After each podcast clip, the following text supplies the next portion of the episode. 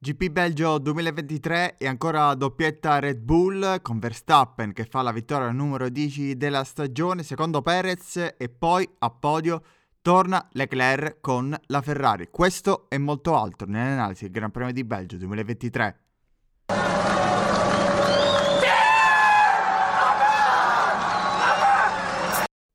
Voglio cominciare nel commentare il ritorno al podio della Ferrari di Leclerc un podio costruito sin dalla qualifica del venerdì, visto che questo del Gran Premio di Spa è stato il weekend di gara che prevedeva la sprint al sabato. Infatti il Monegasco finisce sì con il miglior secondo tempo in qualifica, ma avanza in pole position per via della penalità inflitta a Verstappen che ha dovuto scontare 5 posizioni. Tra l'altro il gap tra l'olandese e il Monegasco è stato di 8 decimi Verstappen sta diventando una macchina anche e soprattutto in, in qualifica, senza partita. La leadership di Charles Leclerc in gara dura poco più di un chilometro perché viene sopravanzato da Perez, partito dietro di lui in prima fila. Da scontare era anche l'arrivo di Verstappen, che infatti non si fa attendere. Ma la gara e il meritato podio di Leclerc eh, viene ottenuto tenendo benissimo botta su Hamilton che è finito quarto per tutta la gara. La strategia ai pit lineari e senza intoppi. Finalmente è funzionato qualcosa. E poi soprattutto non c'è stato quel degrado che è il principale nemico di questa Ferrari. Ancora una volta, come del resto per gli altri team, Ferrari ottiene un'ottima prestazione presso un circuito per il quale nessuno aveva aspettative così alte.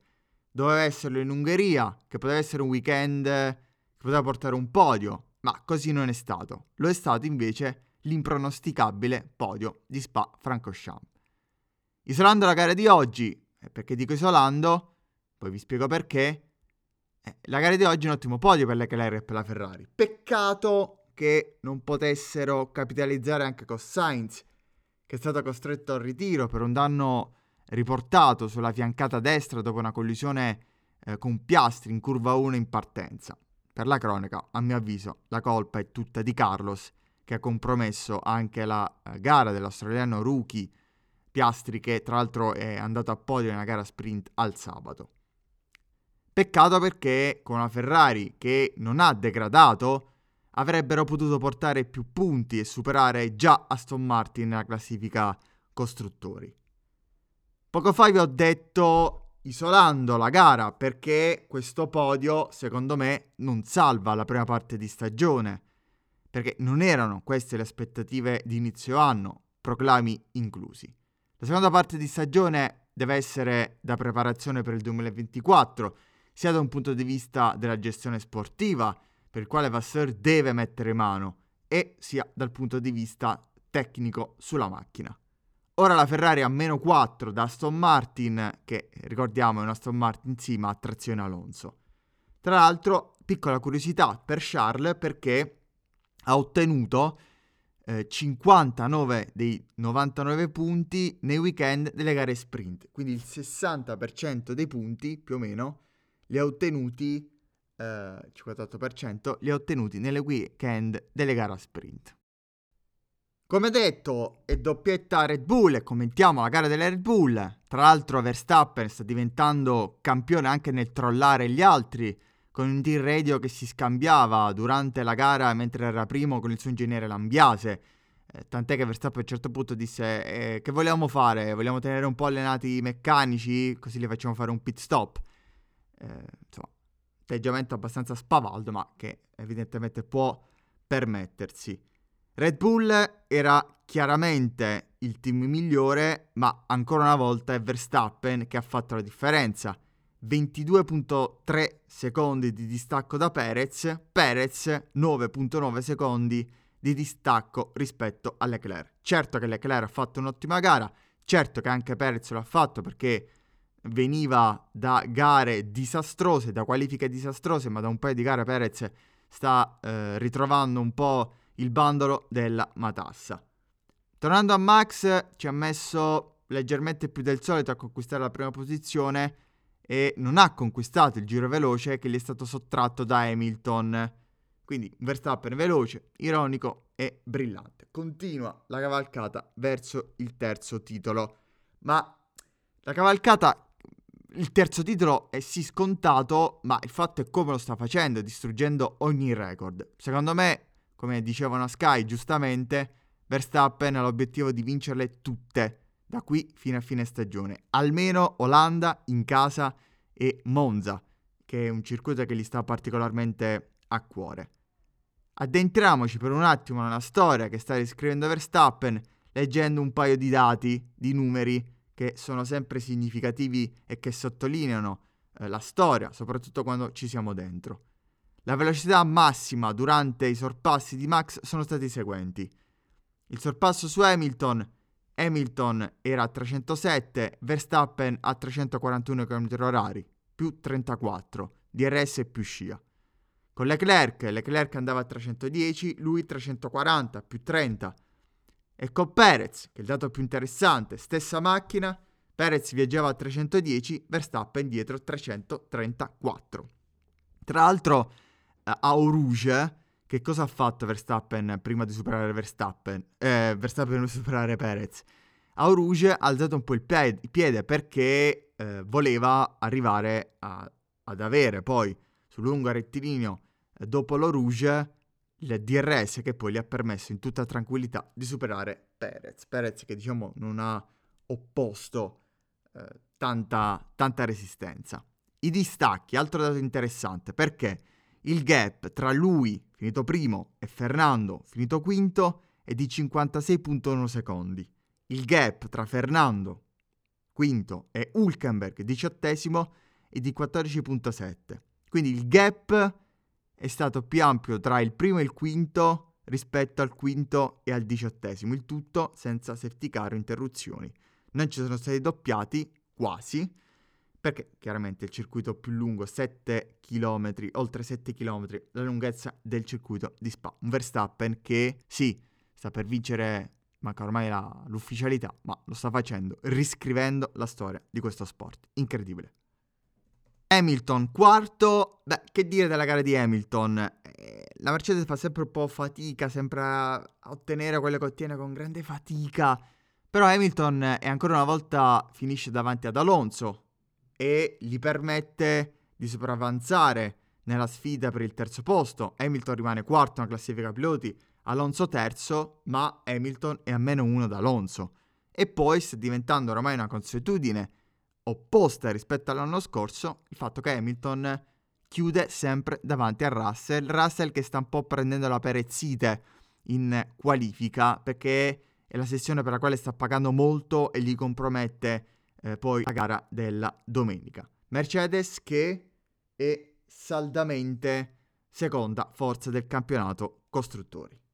Nota positiva per la Ferrari, forse negativa della Mercedes, nella gara di Hamilton, non particolarmente esaltante, è stato il fatto che eh, non è stato mai in grado di eh, sopravanzare o impensierire tantomeno Leclerc. Eh, e questo forse è un po' un piccolo passo indietro anche visto le ultime uscite per Hamilton e la Mercedes. Quinto posto per Fernando che è partito nono, secondo me fa un'ottima partenza eh, curva, dopo curva 1, dopo lo Rouge e dopo lo Rouge è in sesta posizione, beneficia del ritiro di Sainz ma la mantiene la quinta posizione anche forse un po' per l'errore in eh, pit lane durante il pit stop un po' lungo da parte del suo team poteva impensierire nel secondo pit stop Leclerc non, sappiamo se facendo un undercut clamoroso non, sapeva, non possiamo sapere se poi nel corpo a corpo Alonso sarebbe stato in grado di superare Leclerc e mantenere eh, il distacco di sicurezza. Quinto posto che rispetto alle ultime annate è sicuramente una eh, posizionamento positivo da parte di Alonso. Lo è meno quello di Stroll, finito nono, partito decimo, guadagna una posizione, guadagna punti, certo sempre meglio di non guadagnare punti,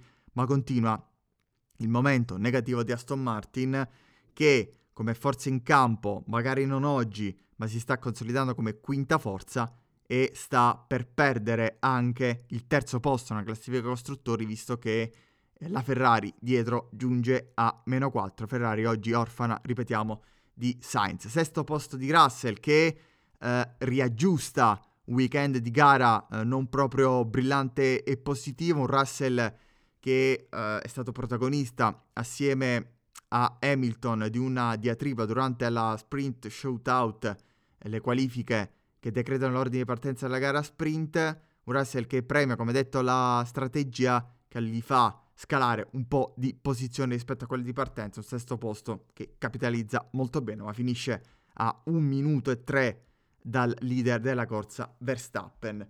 Settimo posto per la McLaren di Norris. Allora, una McLaren che avevamo visto forse come nuova seconda forza del campionato, almeno in termini di prestazioni, calo incredibile in questa gara, un podio ottenuto da Piastri nella sprint race, ma questo settimo posto non deve essere letto come un risultato negativo rispetto alle ultime uscite, bensì positivo. Perché?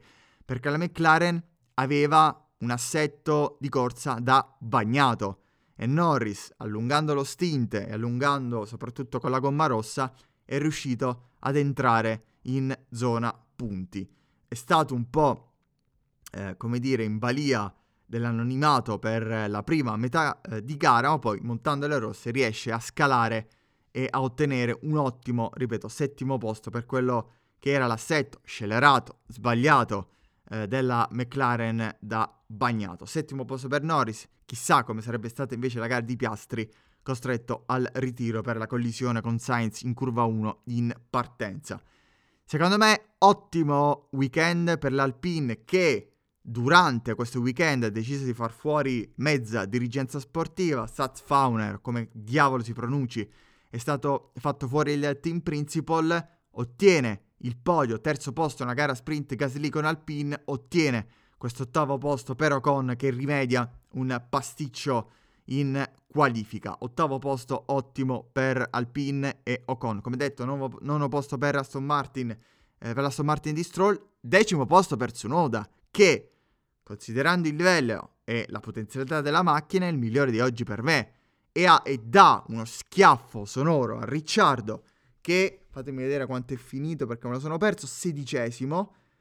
Eh, hanno finito la gara in 18 e Tsunoda risponde benissimo al piccolo schiaffo che ha, ha ricevuto in Ungheria da Ricciardo perché Ricciardo gli è finito davanti ma non è finito in zona punti come ha fatto oggi in questo Gran Premio Tsunoda. Grandissimo Yuki, era anche più avanti, settimo, ottavo posto, però poi è chiaro che dietro giungevano macchine molto più competitive eh, della Alfa Tauri come Aston Martin, Alpine, McLaren e Mercedes. Si è difeso con le unghie e con i denti questo ottimo, preziosissimo decimo posto e risponde, come detto, a Ricciardo che ha detto farà meno vacanze rispetto ai suoi colleghi perché ha da lavorare anche dal punto di vista eh, fisico. E poi via via tutti gli altri, Gasly, Bottas, Zu, Albon.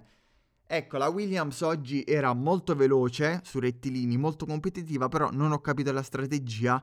Secondo me è una strategia che hanno adottato, ovvero quella tre, dei tre pit stop, gli ha compromesso l'entrata in zona punti perché ha fatto 14 con Albon e 17 con Sargent. Continua, eh, secondo me, il disastro della Haas, 15 Mausen, 18 Hulkenberg che ha eh, fatto anche un po' da tappo rispetto ad Alonso nel primo pit stop del pilota asturiano.